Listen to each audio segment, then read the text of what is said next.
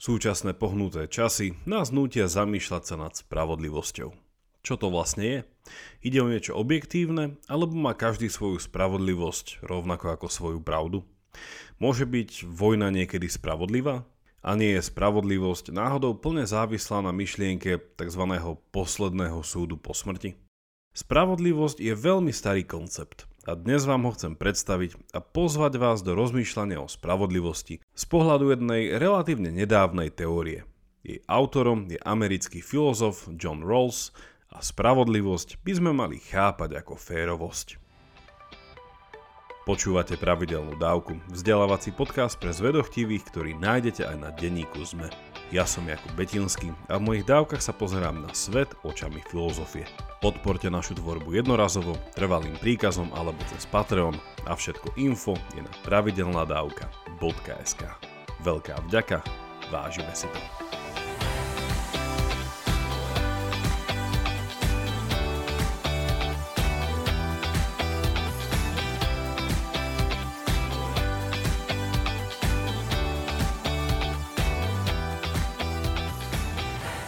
Úvodom mi dovolte krátku poznámku.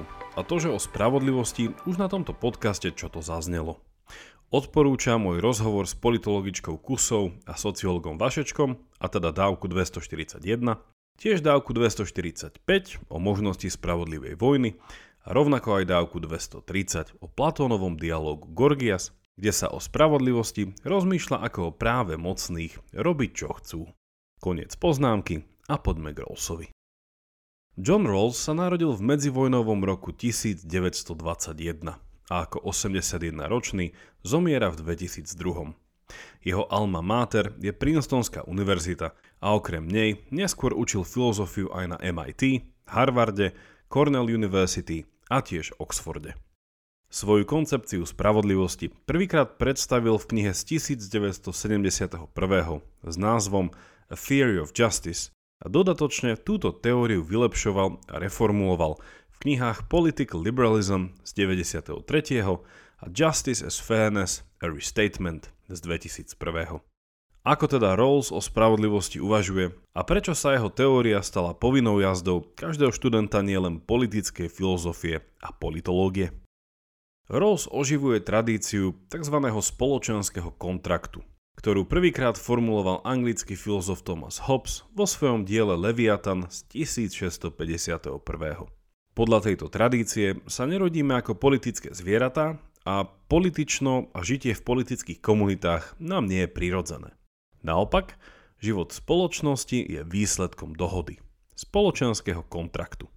Napríklad, aby sme zvýšili svoje šance na dlhší a prosperujúcejší život, vzdali sme sa niektorých svojich práv v prospech štátu, ktorý nás za výmenu ochraňuje. Samozrejme, Rawls ako pokračovateľ tejto tradície sa musel popasovať s dvomi jej vážnymi problémami. Poprvé, antropológia nás učí, že niečo ako spoločenský kontrakt sa nikdy nestal. A ide o fikciu. Po druhé, Teória spoločenského kontraktu nemala žiadne priateľné ukotvenie v rámci tzv. prirodzeného zákona. Inými slovami, teoretikom z tejto tradície sa nepodarilo dostatočne vysvetliť, ako tento kontrakt súvisí s našou prirodzenosťou, identitou a povahou sveta, ktorého sme súčasťou.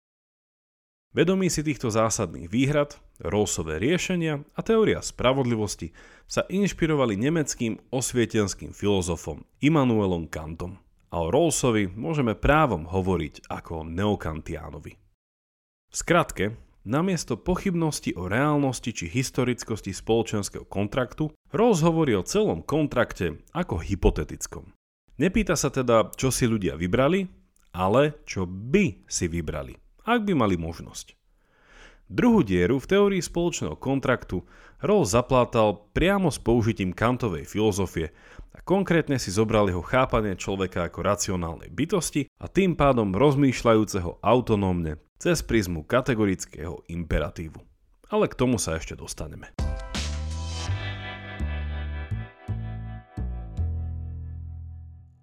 Rawlsova teória spravodlivosti je teda ukotvená v širšej teórii spoločenského kontraktu a na jej vysvetlenie sa posuňme do východiskového bodu, ktorý nazýva Original Position.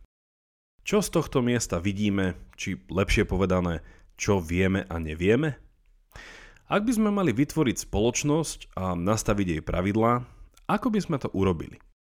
Ako nastaviť spoločnosť spravodlivo?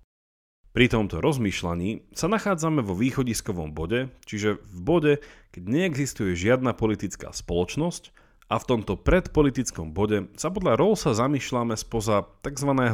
veil of ignorance, teda spoza závoju nevedomosti či nepoznania. Čo to znamená? Naše poznanie je do veľkej miery obmedzené. A predtým, ako začne spoločnosť tak povediac existovať, neviem kto som, teda kto v nej budem. Neviem, či budem muž alebo žena, akej budem národnosti či spoločenského postavenia, neviem, aký budem mať príjem, či aké zdravotné predispozície, alebo nadanie a talenty. Neviem o sebe vôbec nič a to je pre spravodlivosť rozhodujúce. Spravodlivé pravidlá pre fungovanie spoločnosti nastavujem spoza závoja nevedomosti a jediné čo viem je, že svet je obmedzený čo do zdrojov a tiež viem, že ľudia, ktorí budú spoločnosť tvoriť, sú self-interested, teda majú sami za seba záujem o dobrý život. Čo je teda spravodlivosť? Aké spravodlivé pravidlá majú organizovať túto spoločnosť? A tu sa jasne ukazuje vplyv, aký mal Kant na Rawlsa. Kant hovorí, že sme ako ľudia racionálni a dobré je to konanie, ktoré si racionálne zvolíme. Správne nie je to konanie, ktoré prinesie benefit vo svojich následkoch, ale konať máme to, čo by na našom mieste a v našich konkrétnych okolnostiach konal každý človek. Kantovo kritérium správneho konania je jeho zovšeobecniteľnosť. A toto je podstata jeho tzv. kategorického imperatívu. Konať mám zjednodušene povedané tak, aby sa z mojich dôvodov mohla stať napríklad ústava, podľa ktorej by sa riadil každý. A prečo by tak robil? Už preto, lebo sme racionálni a hľadáme to najlepšie. A presne takto rozmýšľa aj Rawlsov človek vo východiskovom bode spoza závoja nevedomosti. Keďže neviem, aký budem a kým v spoločnosti budem, spoločenské pravidlá musím nastaviť tak, aby z nich benefitoval aj ten najmenej zvýhodnený občan. A toto je podstata spravodlivosti ako férovosti. Pohľad spravodlivosti je pohľadom najmenej zvýhodneného človeka. Rozdáva známy príklad s krájaním torty. Aký je spravodlivý, teda férový spôsob rozkrájania torty? Spravodlivo zaistíme tak, že dáme nôž do ruky človeku, ktorý bude síce krájať, ale zoberie si až posledný kúsok. Ako veľké porcie nakrája? Tak veľké, aby z nich čím viac benefitoval aj on – keďže je znevýhodnený tým, že si môže zobrať až posledný kúsok. Je ale tento princíp dostatočný? Je Rawlsová teória spravodlivosti egalitárska a každý má dostať to isté? Pozorný poslucháč by sa určite Rawlsa v tomto bode spýtal, že čo ak je medzi ľuďmi čakajúcimi na kúsok torty aj niekto, kto dlho nič nejedol, lebo si jedlo nemal za čo nakúpiť. Nemal by dostať väčší kúsok? Rawls píše, citujem. Všetky spoločenské hodnoty, sloboda, príležitosti, príjem a bohatstvo a spoločenské predpoklady sebaúcty, všetky majú byť rozdelené rovným dielom, pokiaľ by nerovné rozdelenie jednej z týchto hodnôt či všetkých nebolo výhodné pre všetkých. Koniec citácie. Torta symbolizuje spoločenské hodnoty.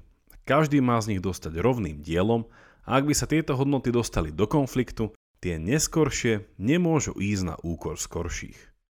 Prvou hodnotou je sloboda. Napríklad sloboda slova, sloboda zhromažďovania sa, náboženská sloboda a tak ďalej. Druhou hodnotou je rovnosť príležitostí a treťou príjem a bohatstvo. I keď Roll spomína aj spoločenské predpoklady na sebaúctu, vo svojej teórii sa im detailne nevenuje.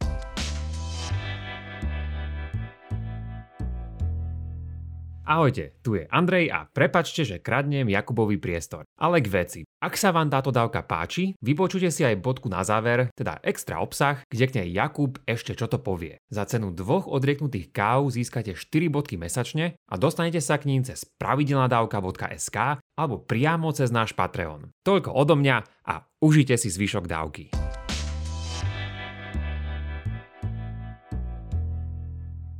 V spoločnosti tak existujú tieto tri základné hodnoty. dobrá či zdroje a ich spravodlivá distribúcia sa má riadiť týmito dvomi princípmi. Teda Rawls hovorí o dvoch princípoch a ten druhý má dve časti. De facto sú teda tri a odkazujúca na Kanta, Rawls ich nazýva aj, citujem, procedurálnymi vyjadreniami kategorického imperatívu. Prvý princíp znie takto, citujem.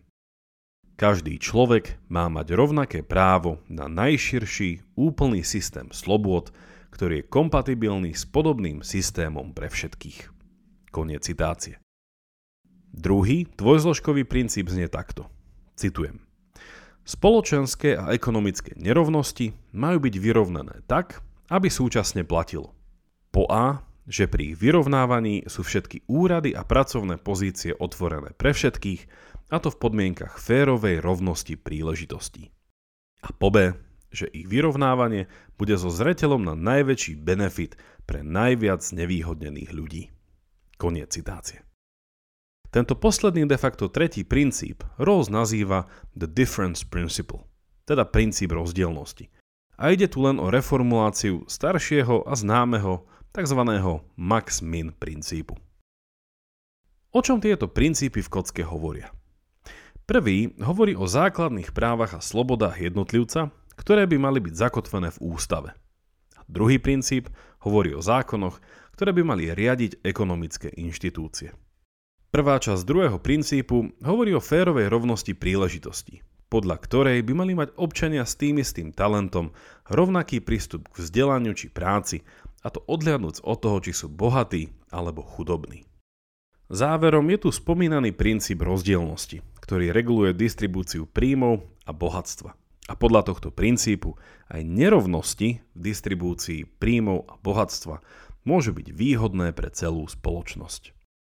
Tento princíp rozdielnosti je z filozofickej stránky veľmi zaujímavý, pretože plne reflektuje tzv. morálnu náhodilosť či morálne šťastie.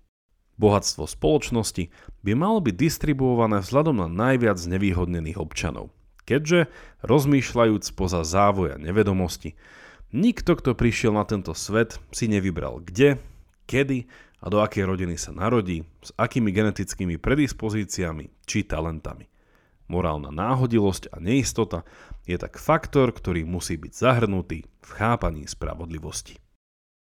Toto je zjednodušená a nevyhnutne neúplná prezentácia Rawlsovej koncepcie spravodlivosti.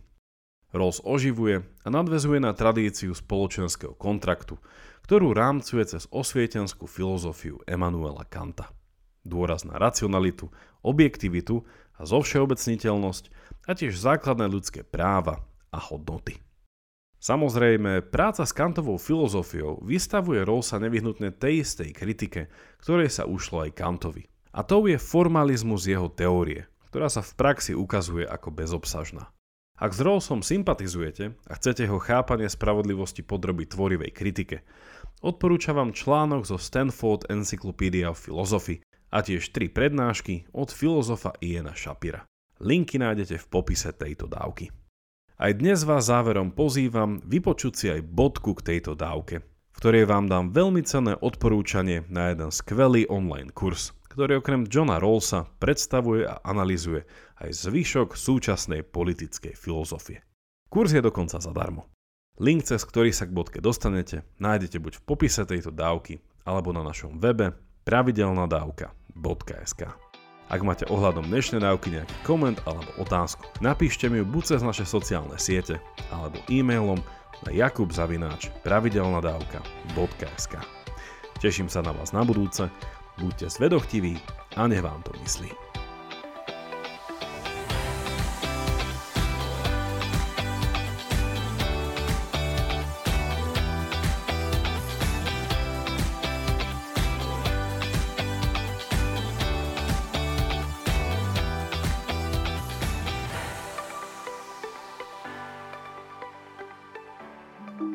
Volám sa Barbara Mareková a v denníku ZME pre vás robím podcast Ľudskosť o tom, ako na naše mentálne zdravie vplýva rodina a spoločnosť. S odborníkmi a odborníčkami rozoberám, ako sa v rodinách dedí trauma a ako sa dá v dospelosti uzdraviť. Ale rozprávam sa aj s ľuďmi, ktorí vyskúšali terapiu a zaujíma ma aj celospoločenský pohľad, ako sa menia slovenské rodiny alebo ako sa v našej spoločnosti cítia Rómky, Rómovia či ľudia, čo sú kvír. Poďte sa učiť spolu so mnou, ako lepšie rozumieť sebe, ale aj ľuďom okolo nás. Podcast Ľudskosť vychádza každý štvrtok vo všetkých podcastových aplikáciách.